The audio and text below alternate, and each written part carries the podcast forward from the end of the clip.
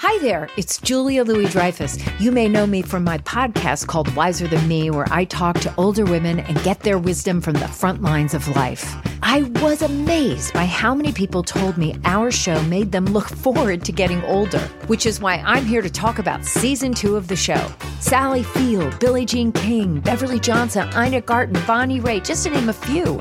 All hail old women. Wiser Than Me season two is out now from Lemonada Media. It's the word of the day for December 17th. Brought to you by Merriam-Webster.com, the popular dictionary site delivering authoritative definitions, rich, helpful usage content, and dynamic features for language lovers and language learners alike.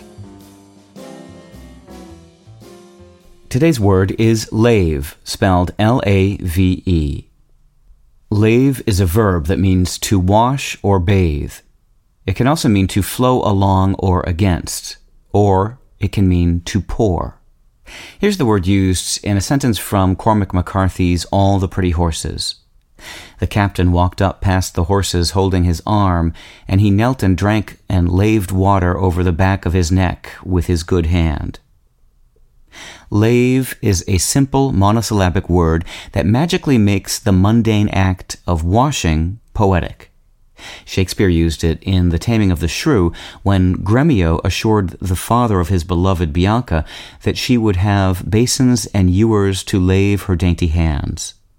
And in Charles Dickens's The Old Curiosity Shop, Nell laved her hands and face and cooled her feet before setting forth to walk again.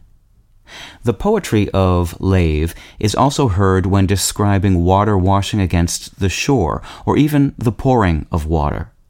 Before washing our hands of the word lave, we'll tell you that it comes from the same root as our word lavatory, the Latin verb lavare, meaning to wash.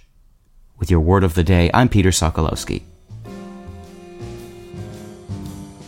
Visit Merriam-Webster.com for word games and quizzes, words at play blogs and articles, Ask the Editor videos, and real-time lookup trends. Visit Merriam-Webster.com today.